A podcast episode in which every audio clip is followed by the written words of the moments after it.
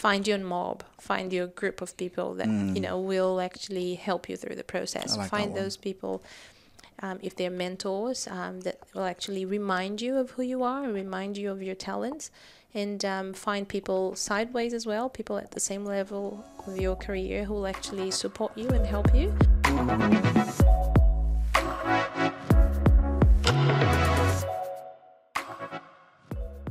Welcome back to HPG Engage, the podcast. It is my pleasure today to introduce to you Professor Manuela Ferreira. How are you today? I'm very well, thank you.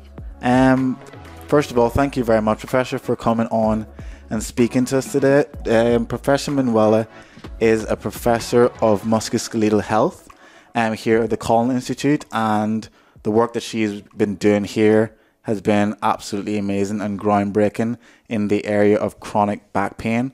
Um, so, first of all, Professor, we just want to have a quick chat with you and kind of bring us back to the start where this all began.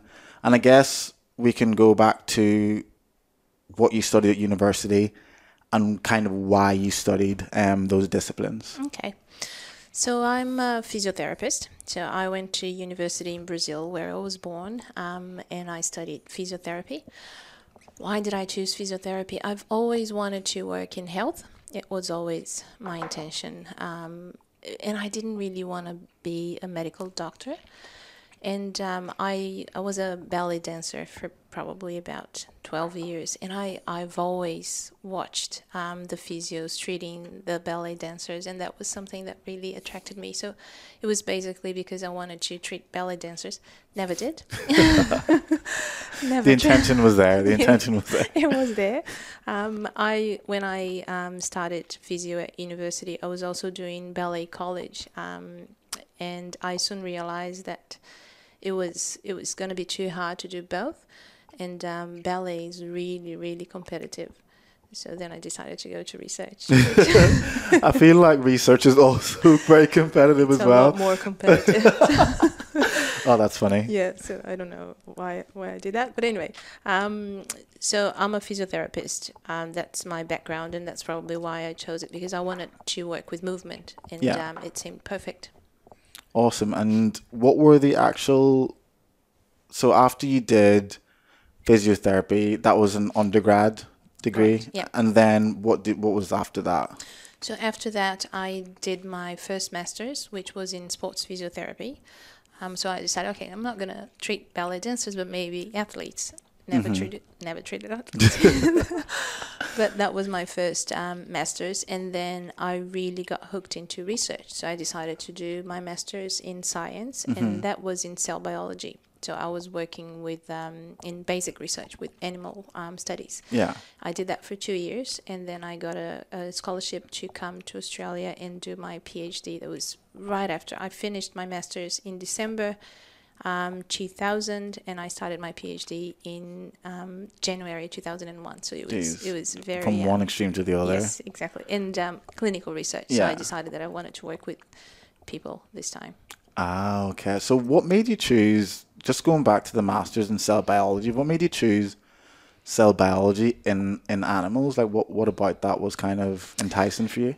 Um, it was more about the science. It was a very strong program at the university um, where I got I got a scholarship to do Yeah. that. So it was a very strong program, um, and I was really into the science.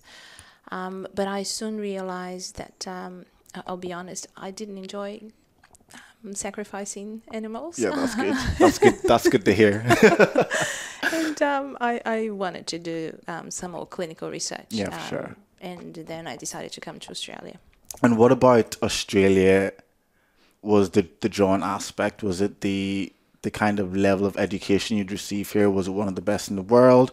Or was it kind of, oh, I'll apply for a few different scholarships and whichever one comes back? Was Sydney or in Australia very much the one that you wanted to go for? Yeah, Australia definitely. I um, I looked at different universities: Sydney, um, South Australia, and Western Australia.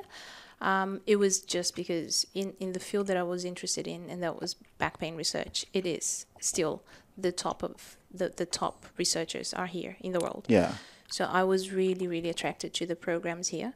Um, and of all of them, Sydney was the one that really attracted me the most. So I decided to come to Sydney. I got a uh, scholarship in Brazil and came in January 2001. Awesome. And why do you think um, all the top researchers in this area are based in Australia? Do you think what is it? It's a good question. Um, I think it was maybe um, some years ago, maybe some decades ago, it, the way that um, researchers here really rev- revolutionized um, the treatment of back pain Yeah. and the way they looked at um, musculoskeletal conditions, especially back pain, was very different to the rest of the world. Yeah. And um, that plus um, some very, very smart people who are still here. Yeah, for um, sure. And, and very successful people. Um, I think that's a, that was a perfect combination. Awesome. And then let's go into the into your research of back pain. What what about this area was the driving force for you to specialize in? Why why this area? Did you see there was a need for the research within society?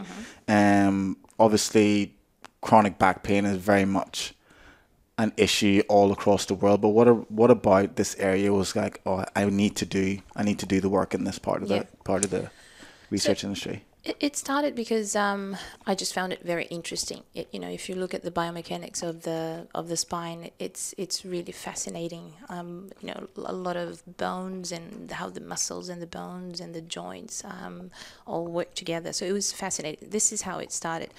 There was probably um, a little bit of a personal um, story as well. So my father had back pain his whole life, and um, Yeah. I I um, saw him suffer with back pain, which probably made me want to find a, a way of helping people with back Yeah, for pain. sure. Um, but nowadays, um, back pain is actually the, the number one cause of disability in the world. is one of the you know the, the most prevalent um, conditions in the world, and we really need to do something about it. We haven't been able to um, um, too much so far. So, so that's why I stayed in the field Yeah. because there is still a lot to be done, and um, I'm very much looking forward to um, doing something about it. That's good. That that's so true because I have so many friends who always are complaining about having a sore back, but I think a lot of times it becomes such a constant pain over an elongated period of time that people just learn to live with the pain. It's like, oh, this is just how it's going to be now, and they don't really look to seek help because when it become when it becomes so chronic and it's just always there. People don't really see that pain as something that they need to go after and check check out. If it's your heart, people are like, I need to check on my heart right now.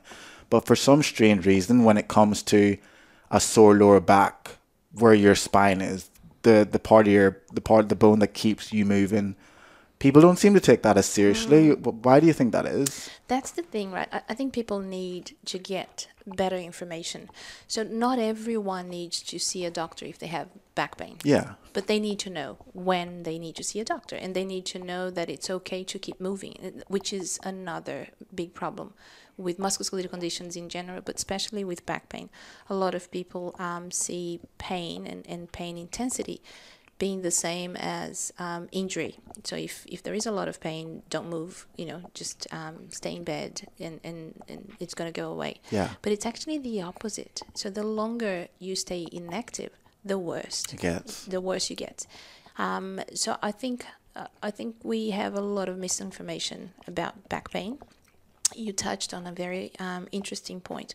So cardiovascular disease, for example, if people have um, a heart condition, there are some signs that will tell them, and this is very well known now. So everyone knows it, and you know, researchers and clinicians are very good at actually um, communicating that to patients. So, so if you have these certain signs, go see a doctor.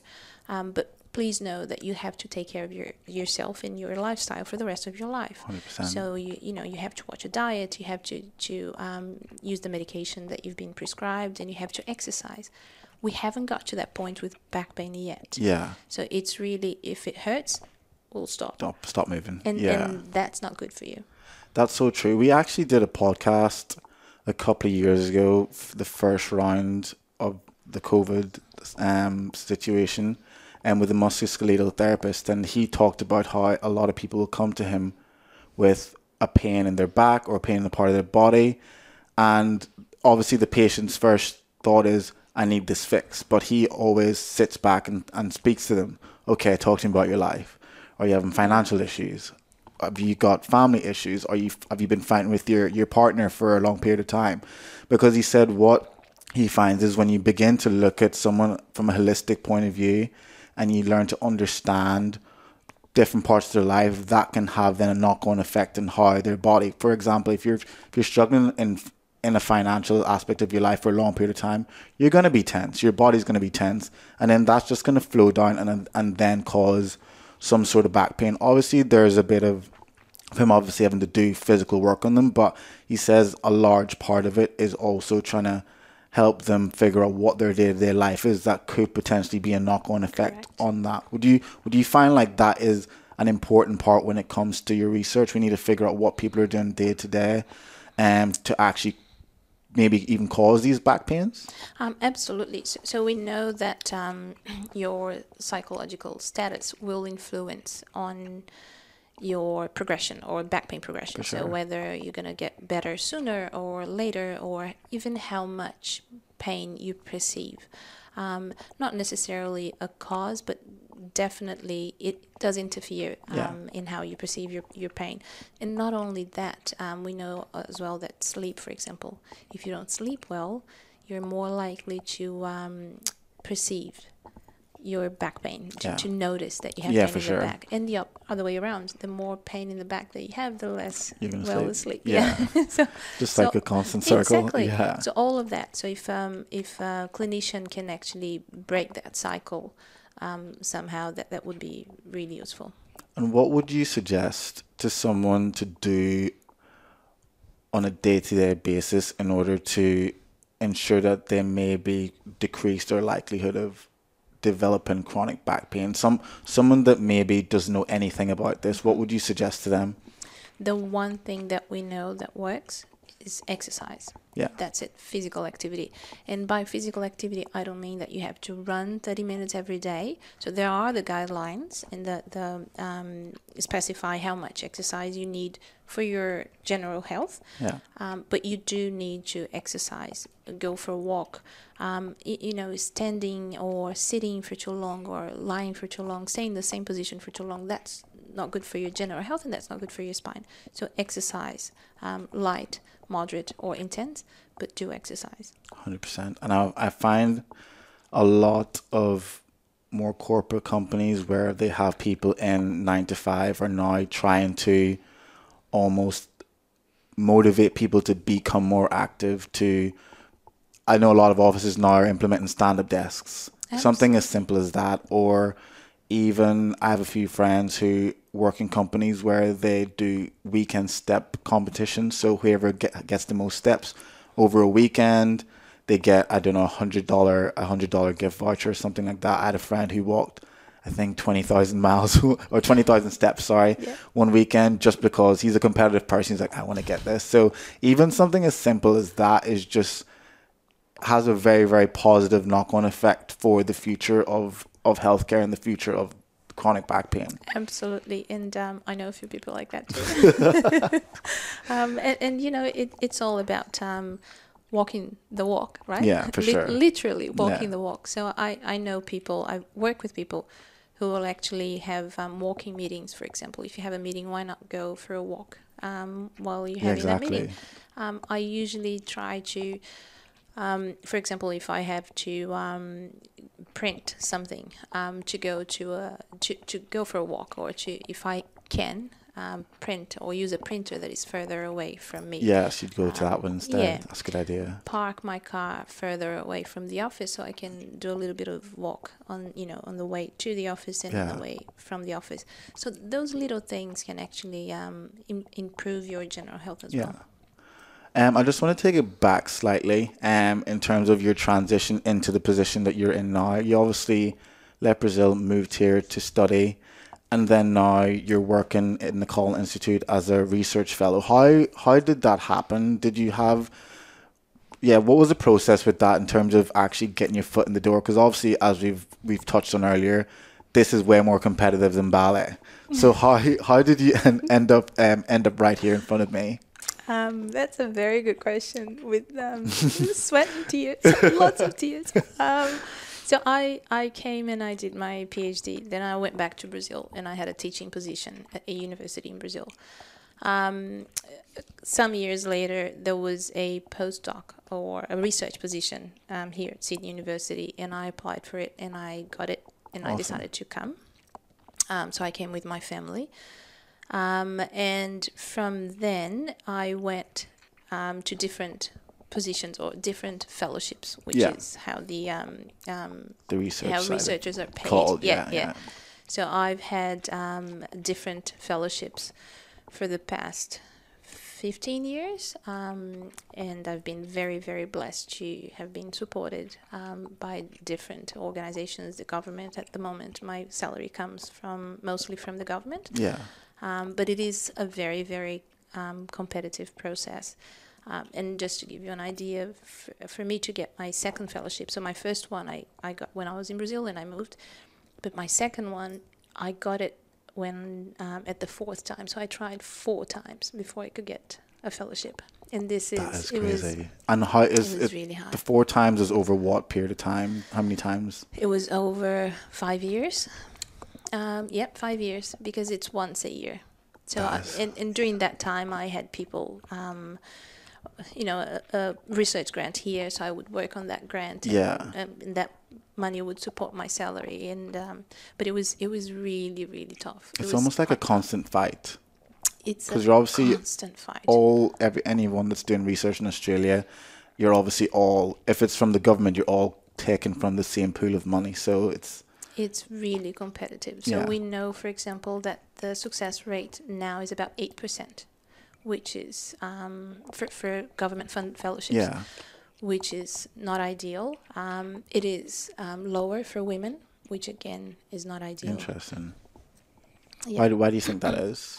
For a number of reasons, um, we talk a lot about um, um, gender bias. So, so there is a, a bias when you are, and it's it's um, it's not something done on purpose. You know, it's It's just subconscious. It- yeah, it is subconscious. Yeah. bias. Yeah.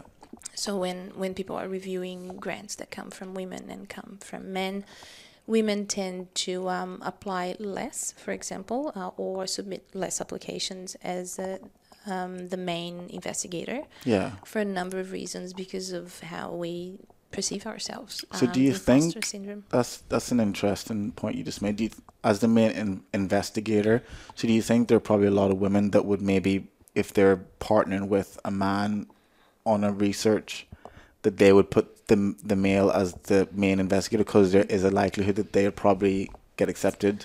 Um, I'm not sure it would be again so evident. So Yeah. you go first because I think you're a man and it's easier for me, um, for you to, to get it funded. But there are a lot more women who would not have that same position as the Okay. man as the as the um, uh, lab head, for Yeah. example, or the supervisor, or so because when we get to that point, when women get to that point, a lot of women will have given up and changed Okay. careers.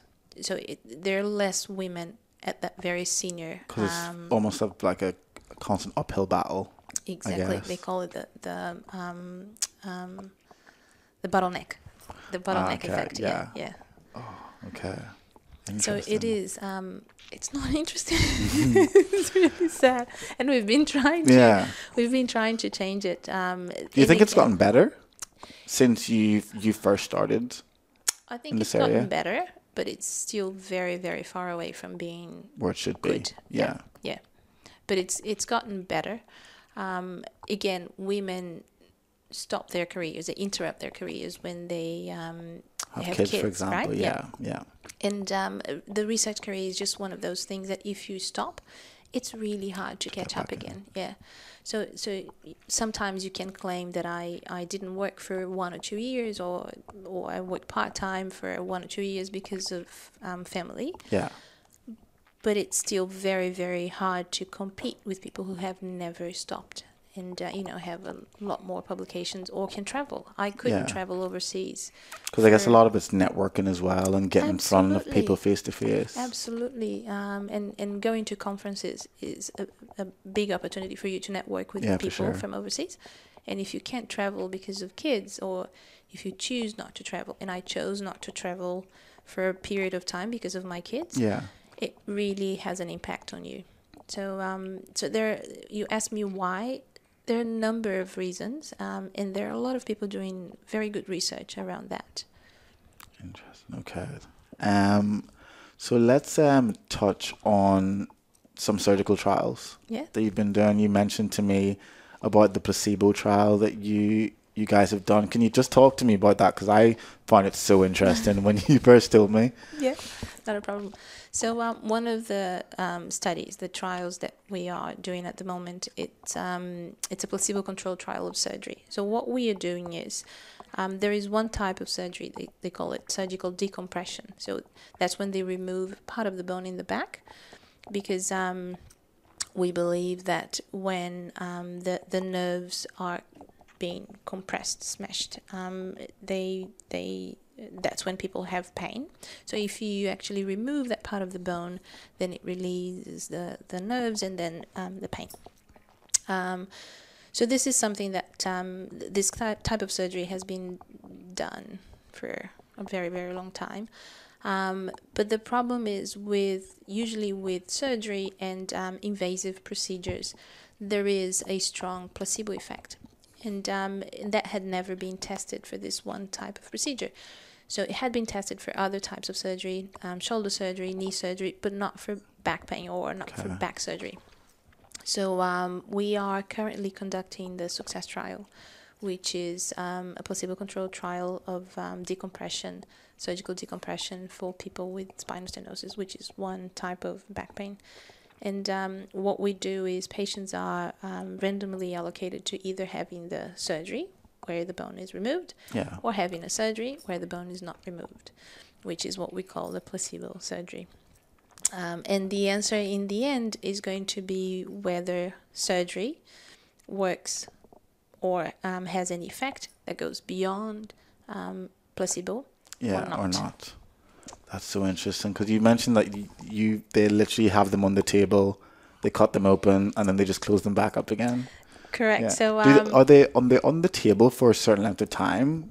Um. So obviously, if you're re- actually removing the bone, I don't know how long the surgery would be. I don't know a few hours. So the person who's the placebo aspect are they on the the table for those three hours just opened, and Um, then so the body's kind of under that opened like stress on the general anesthetic and stuff like that, or it- how does that work? Not that as dramatic. as that. Thinking Grey's Anatomy. Uh, so it's usually about half an hour the whole procedure it's it's not a very long procedure um, and when they get to the point where they would remove the bone they get an answer or a call saying yes or no um, and then if it's a no they will just finish oh, so the they're procedure they're actually not told they're not told before. until they actually get into exactly the yeah Okay. so that really minimizes the risk, and um, and, and that's the thing with placebo surgery, right?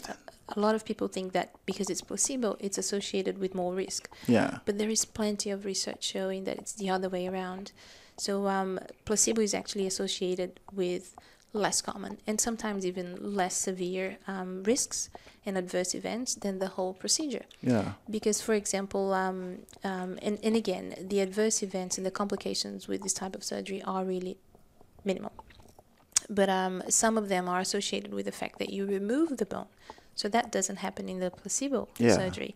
So so the um, and, and again for you to get something like this approved by ethics you really need to make sure that the risks are not greater. You- you're not going to put people at a greater risk Yeah. of um, you know complication just because of science. So um, so all of that needs to be really clear to the patient, to the clinician, to the researchers, and to the ethics committee. So um, again, it's not as dramatic, they, they, but they are there for Not the same. but they are there for the same amount of time, Yeah. um, and they receive exactly the same care before and after, exactly the same. And then obviously based on that you then can make your your analysis and on the overall.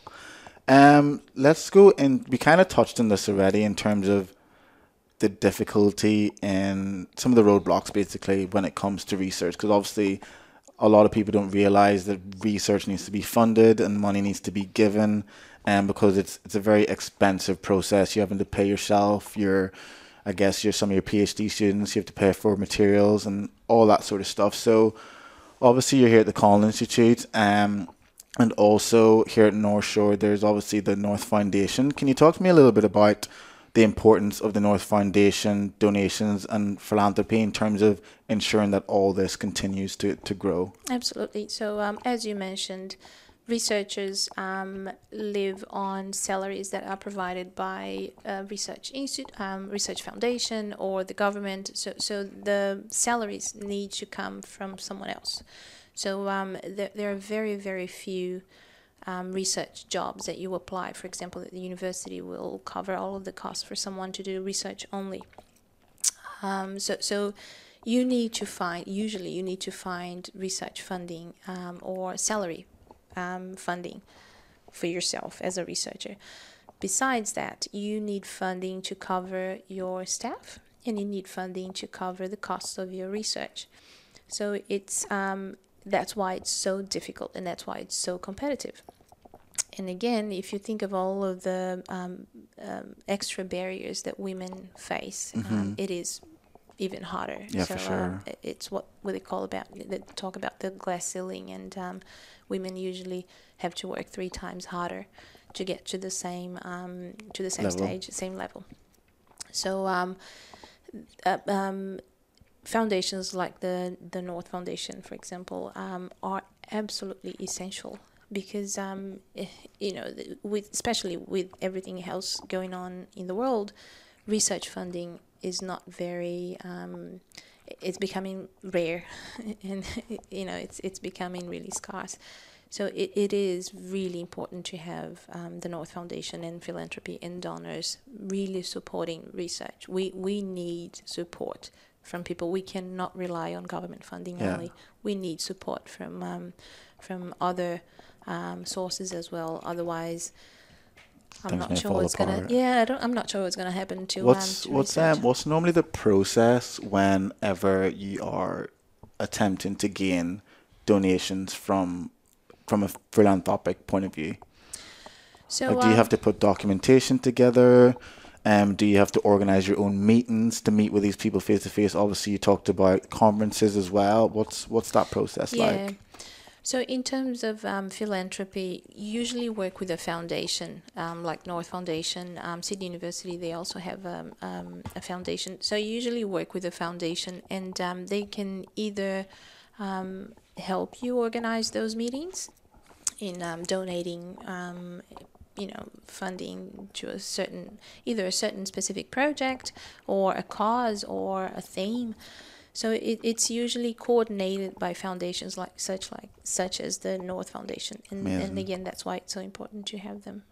That's amazing. Um, let's go into the future of healthcare and the future of your research. What are some of your hopes um, for what you think what you're doing is going to do to society and affect society so my hope for my research is to continue um, doing the, the trials that I'm doing at the moment, um, more and better and larger trials that will actually identify what works and what doesn't work for back pain. Once we know a little bit more, my goal is to actually ensure that patients are getting what works and are not getting what doesn't work. Yeah. So, so that's my goal for my um, for my research. The future of healthcare, um, I think what we've seen with COVID um, is really, you know, healthcare um, um professionals are really tired. They're exhausted. It, has been really, really, the burden has been really, really um, heavy on yeah. them. But I think it has also built um, resilience, not only on the professionals but also on the healthcare system. I think we have been identifying a lot of the gaps and where the gaps are. Yeah, for sure. This is what the pen, you know pandemics do. Um, so I think the future is looking good. It, it's bright. I will refuse to say anything. You know? Positive mindset. I like Because it. am Goes a long way. Optimistic, yeah. Um, we we have a you know we still need to do a lot of work um, to get where we want to. But I, I do think it's um, looking bright. And um, for example, here at the Kolling Institute, because we are so again blessed to be working side by side with clinicians. I think that's the solution moving forward as For well. sure. You know, researchers and clinicians working, Working together. together. Um, where where are the gaps in knowledge? Where are the gaps in practice? How do we solve this together? And then moving forward. Amazing. And do you think there's maybe um, an onus to be also be put on just general public in terms of the education behind just overall health as well? Because that's obviously going to be going to be a massive help in terms of the amount of people suffering from chronic pain. Absolutely. We, we need to do a better job at communicating with patients and with not only with patients but the general community about what works and what doesn't work. And and that's a big challenge because we we um you know it, it's hard sometimes to um, um, compete. I would say compete with big pharma or Yeah. with beliefs that have come from you know years and yeah, years of- yeah, exactly. so so of how is things are done. Exactly. So it, it's not an easy job, but we definitely need to do that. It, it's the three need to work together, right? The four. So policymakers, clinicians, um, patients, and researchers. If we don't work together, if we don't sit around the table and decide what we're going to do about this, again, in back pain, how are we going to um, move away from what doesn't work and how are we're going to move towards what works. Um, if we don't do it together, then it's going to be harder. For sure. Thank you very, very much, Professor Manuela. Um, but f- before we go, one last question. Um, obviously, with HPG Engage, the podcast, it's in conjunction with the company which is called HPG. We're a healthcare professionals group, and we recruit across all levels of healthcare. Um, so, do you have any tips or suggestions for someone who's maybe thinking of taking a similar career path um, to you, and how would they kind of navigate that? Yeah. Go for it. That's one tip. Love it. If Number one. you, if you really, because if you're thinking about it, um, it's probably because you have a passion. Um, make sure you do have a passion and, and go for it. Um, I I never had a plan B, which sounds Okay. really weird, but I never had a plan B. I feel like that's a good thing sometimes because then if you if you didn't have the plan B, like it's either this or nothing. it has so to work. Yeah, it has to work. Yeah, failure was not uh, um, An an, option, option. Yeah. Um, so that that's one tip. The other one is find your mob, find your group of people that you know will actually help you through the process. Mm. Like find those people. Um, if they're mentors um, that will actually remind you of who you are remind you of your talents and um, find people sideways as well people at the same level of your career who will actually support you and help you and don't don't forget to bring those um, who are I'm not going to say behind, but who are aspiring to to be like you. So bring, Bring them them up with you. up as well. Yeah. Yeah.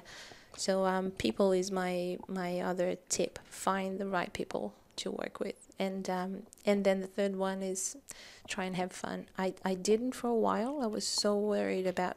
Um, getting the fellowship and getting the grants that I really lost um, the taste for research, and that wasn't a very good period of my life. So really um, have fun. Remind yourself why you're doing this. You're doing this for, for patients. You're doing this for science, and and try and have fun. So maybe those are my tips. that was amazing. Again, thank you very, very much, Professor Manuela. This has been a great podcast. I'm sure anyone that's listened will agree, and they've been educated, they've been inspired. Um, but yeah, again, thank you very much for You're sitting very- down with me. You're very welcome. Thank you so much You did a great me. job.